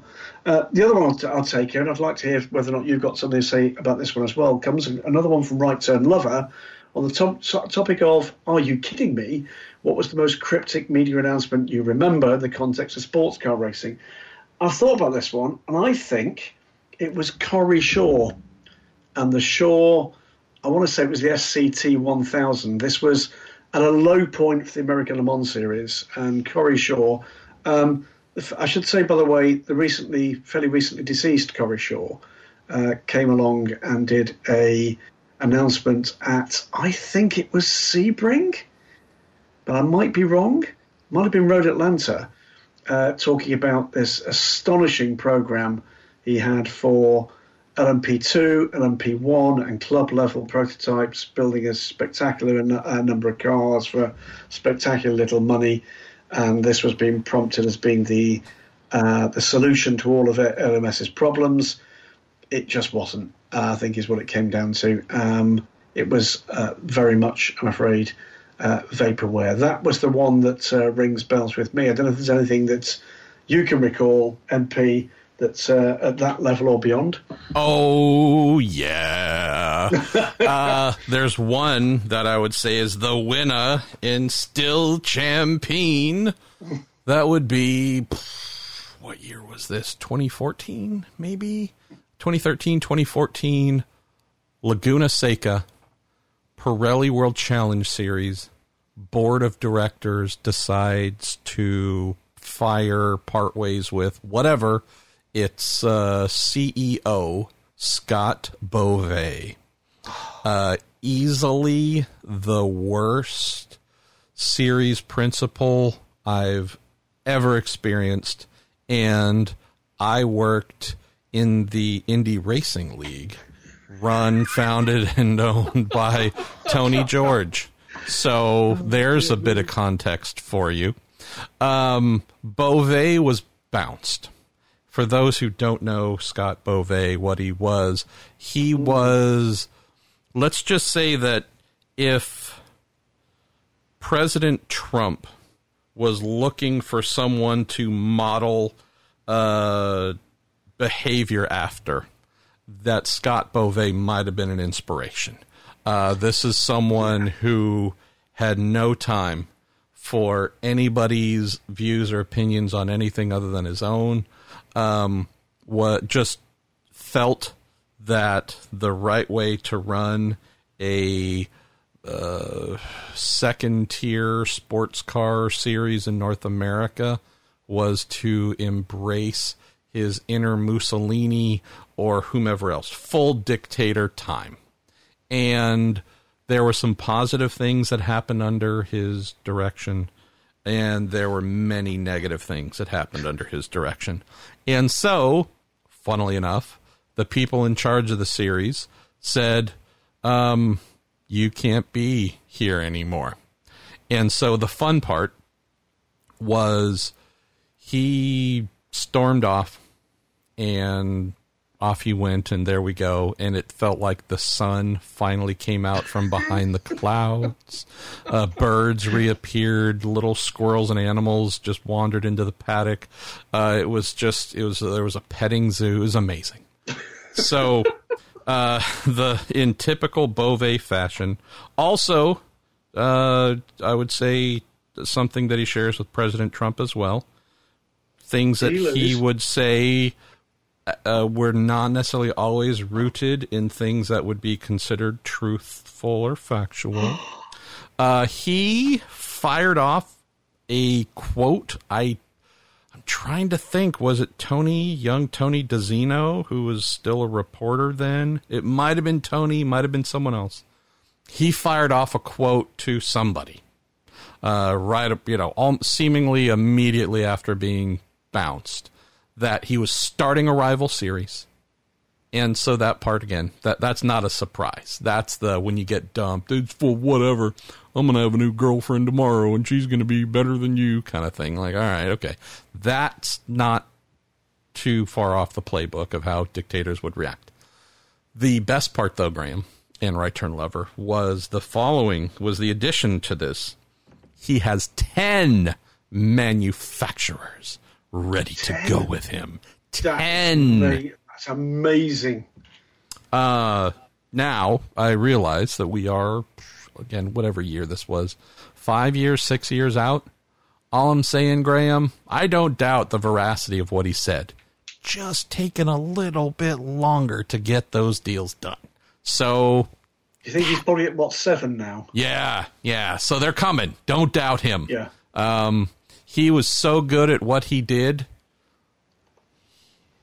He hasn't did it for no one else since. And so that's the funny thing, right? Usually, these people in similar roles, you're a team manager of a high-ish profile thing. You're a driver for a high-ish profile thing. Lots of folks lose their jobs. Hey, I've been fired I don't know how many times, right? Plenty of people lose their thing. But if they're good at what they do, or semi-good, they'll pop up doing that thing somewhere else for someone else. Ooh. One of the rare instances, Graham and Right Turn Lover, where I haven't seen the guy. Hasn't done anything else. Yeah, I've actually not heard his name for about 5 years. You've just reminded me of two things. I'll tell you both of them in a moment. But this is probably because, as we've sussed, he's getting those 10 tracks done with the manufacturer. It's busy doing that. The low-grade version of this, though, the more modern one, so this would have been, the end of 2017, 18? The equally fine, just heart-swelled with love and compassion for his fellow human being, Paul Gentilozzi, purveyor of the never-sued, never-litigated against Rocket Sports Racing /3GT. When the Lexus program went away, and that went to the aforementioned AIM Vassar-Sullivan, in their press release from the 3GT side, there was some sort of trailing, and we're coming back, and we, whatever, paraphrasing, we've got another manufacturer, and I tell you, hey, for all we know, Gentilozzi and Beauvais, make that 11 manufacturers. They're working together. That's been a hell of a long meeting between the two of those, hasn't it? Zoom was created as a company halfway through this process, so there's right. I'm going to give you a couple of Scott Beauvais stories. The first was, and I won't tell you the incident that led up to this, but it was an argument between IMSA and World Challenge. And I wrote about this. I seem to recall I wrote about this at Daytona. We're heading back to Orlando in the car with another DSC reporter, Ferrari. Not walking, so that's a good thing, in the car. There you go. Phone rings. It is Mr. Beauvais. Mr. Beauvais then proceeds to unload on me for, I would suggest, about 40 minutes, a uninterrupted rant. Now, to start with, I tried politely to make my point. Got into listening mode, turned the volume down a little, and let him just blow himself out. And as is my habit in these instances where someone attempts to bully me, and having the advantage in this instance of knowing completely that he was completely incorrect in his assumption, pulled the car over, and used the words I always use in those circumstances. And there will be possibly one or two people in the industry that would recognise, having had these conversations with me, which is, are you finished? Wait till either we get another explosion of rage or I get an answer in the affirmative, to which the answer was then given, well, you've said this, this and this. Were you aware of this, this and that? At which point, Mr. Beauvais then threw his operating manager under the bus. He shouldn't have said that. Well, here you go. You arse. He did. And that's why I wrote the story. So rather than shouting at me, get your own ducks in order. The other one, and I think this was the race meeting that ended it for Scott, was it St. Pete where they had... He had the habit, didn't he, MP, of changing stewards' penalties himself. Yes. Which was ridiculous. There was one particular... start where there was an in-car video from one of the Porsche Cup cars, which started at that stage with a couple of seconds gap behind the GT3 cars. This was in the days when they had a fairly extensive GT3 field. Got hold of that video in-car from this Porsche Cup car, and you could see there was some kind of incident somewhere further up the road. And the pit wall had no protection. It was a kind of lowish wall. Yes. At least one person. I remember this. Hanging an iPhone over the side. And then all manner of carnage exploded in front. And I think it was a Lamborghini Gallardo came and harpooned this Porsche. There's mayhem. There are literally large pieces of car flying over that wall. People could have been badly hurt. Cut a long story short, through the steam and the smoke and the dust, this car pulls to a halt with what remains of its front end, either in the wall or just by the wall, and centre frame on that TV camera, that live TV feed, was Scott Beauvais standing at the pit wall with his fingers in his ears. It was the funniest thing. Anyway, he didn't like the story I wrote about that one either. Yeah, Scott, if you're listening, not missing you. Yeah, so because I'm a total dick, I called him... What did I do? I've called him plenty, I can tell you that. Yes, I called him... I forget what the reason was, but it was about a week after his firing. And called him while driving home from an event...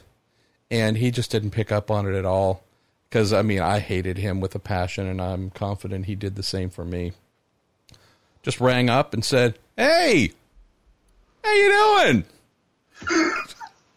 Right? Didn't have a real question other than that. There was no real question. This is just my first contact with him after he was fired. Because the guy, he was that bad.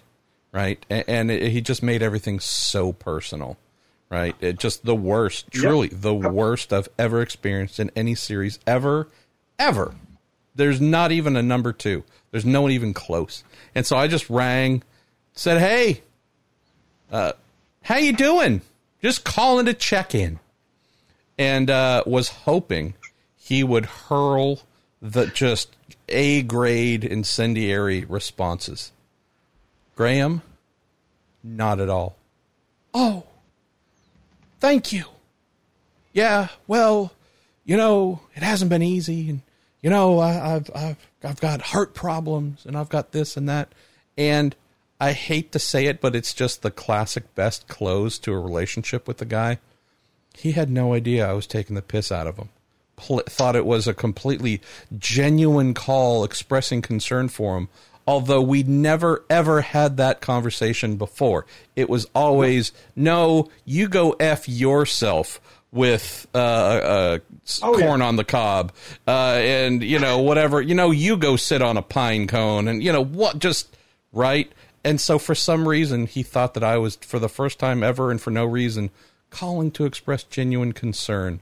So I just hung up feeling sad for the guy, because he couldn't even tell, like, when the call was not really about his interests. So that wasn't a good thing. I'm not crowing. I mean, this was a dickish thing. The final word on it, though, MP, is, I'm afraid, if your modus operandi in life and in business is to be a bully, it's going to come back on you, well, Mr. President. There is that. All right, where do we go next? We're well past when we should have stopped. So okay, well, let's pick up a couple from fun to finish with then, shall we? I'm going to pick up one from Damien Peachman, looking back at the LMP1 era, he says. Apart from that, there's an LMP1. Which car was the worst? That wasn't the worst. The concept wasn't the worst, certainly. It's a good one, isn't it? I'm going to say... Hi, Carlos. No, that's finished races. I'm going to give you two. One is slightly unfair, which is the Lavaggi, which was always a bit of a kind of bathtub, but at least it was an honest bathtub. At least it was a bathtub that had two taps. The frankly dangerous car was the Pescarolo 03. So the Pescarolo 03, which, if you missed it, good luck to you, based on the Aston Martin AMR1, the open-top car that embarrassed itself and its makers at Le Mans, based on that tub, mildly rebuilt as a Pescarolo, the last car that Henri Pescarolo fielded at the Le Mans 24 Hours, was an utter disaster. Scary enough that Jean-Christophe Bouillon, ex-Formula 1 star and long-time LMP1 racer for Henri Pescarolo and Rebellion at that, had a moment where I believe the car got airborne under braking into one of the two chicanes on the Unardière and walked away midway through the Le Mans meeting. That finished Pescarolo team, that car. That was... I don't like to use this term derogatively now, a dog. There absolute we go. Dog. And dangerous at that. That was by far the worst, far worse than SN, without a shadow of a doubt, because it just ill-conceived, based on a concept that hadn't worked, and frankly made worse by just about every hand that went onto it. I think that car was redesigned by... Nick Perrin, am I right? I think he did. I think that was part of the... But I mean, all very, very rushed. Happily, car doesn't exist anymore. The tub was taken back by its owner, Errol Gert. And if you're in the UK and get the opportunity to see the Rothko collection, that tub is now back as an Aston Martin AMR1. So that's the worst.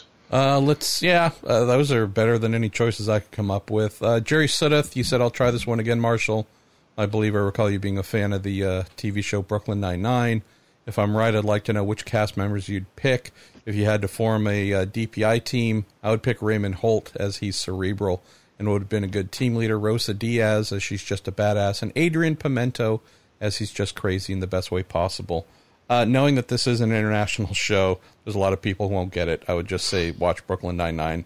And we're going to go with your picks, Jerry, because I think those are pretty awesome. And I could throw in a couple probably, but we'd just go much farther down the road of obscure. Let's see. Where should we go? Sam Anadiotis is back. Would you rather live in a world where the Nissan LMP1 or the Delta Wing achieved an overall win at Le Mans? That one, I would say, is pretty easy. The Nissan. The Delta Wing. I mean... the Nissan. No. All day, the Delta Wing.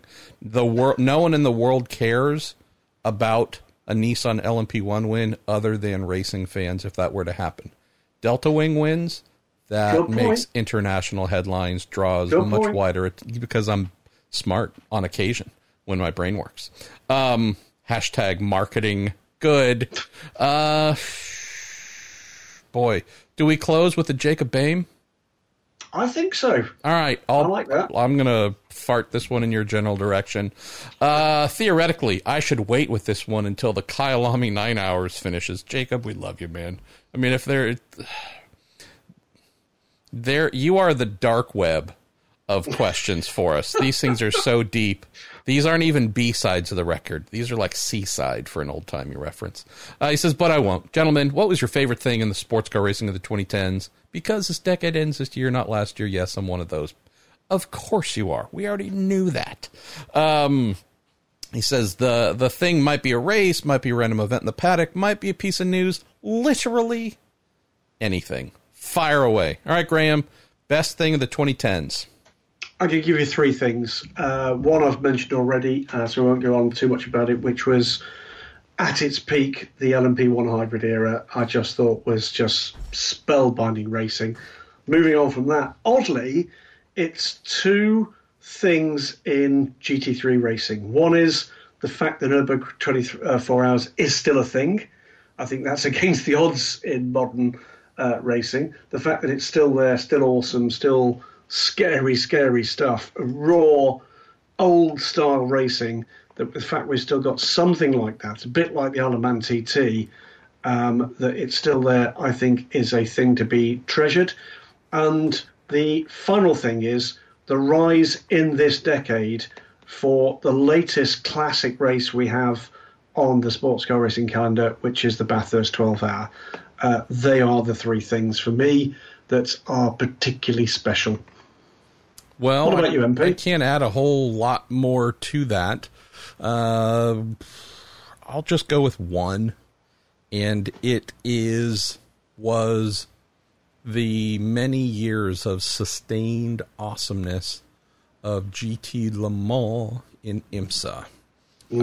As I wrote many times, have said many times, will continue to tell all those who will listen, when we are talking about Ford factory team versus Corvette factory team versus Porsche factory team versus BMW factory team versus sporadic works vaguely affiliated Ferraris and such, when we had four solid manufacturers running sometimes five-ish. Wow, that IMSA class was deserving of its own video stream because the racing was just that good. Not only the vehicular differences being really interesting, the driver quality, the balls, right? Easy passes just were never a thing. So I can tell you that there are probably a lot of corner workers, of track marshals, who have some pretty awesome memorabilia hanging from the walls in their man or woman caves or garages, because the amount of GTLM fenders, headlights, whatever, mirrors knocked off, man, it seemed like to get the business done just about anywhere involved some RG to the bargy. So, yeah, I would say in particular that 2016 through 2019 sprint where we had the four full-timers running, that was amazing for those for us. Prior to that, as you mentioned, we had the Vipers. That was good fun. We had Privateers that did well with, in particular, the Walker Racing run, Falcon Tire, Porsche program. Mm-hmm. So just when I think of the 2010s, that's it. Would also throw in probably DPI towards the end. That brought us, that really brought some good stuff too. So yeah, those things are going to stand out to me as the best parts of the 2010s, more from an American standpoint. But yeah, LMP1 at Circuit de la Sarthe, and then the growth. Maybe the last thing to add would be the creation of a true international championship. So this ILMC spinning into the WEC, and it was pretty cool when we would rock up, Graham, at Sebring, and it would be Audi versus Porsche, for example. That and Le Mans, those were the two big heavyweight fights of the year. And then we were gifted with this, oh, hey, and guess what? We're going to actually kind of get everyone together to do this more often and make it a thing. So I would say all that, really. Those are going to jump out as the finer parts of 2010.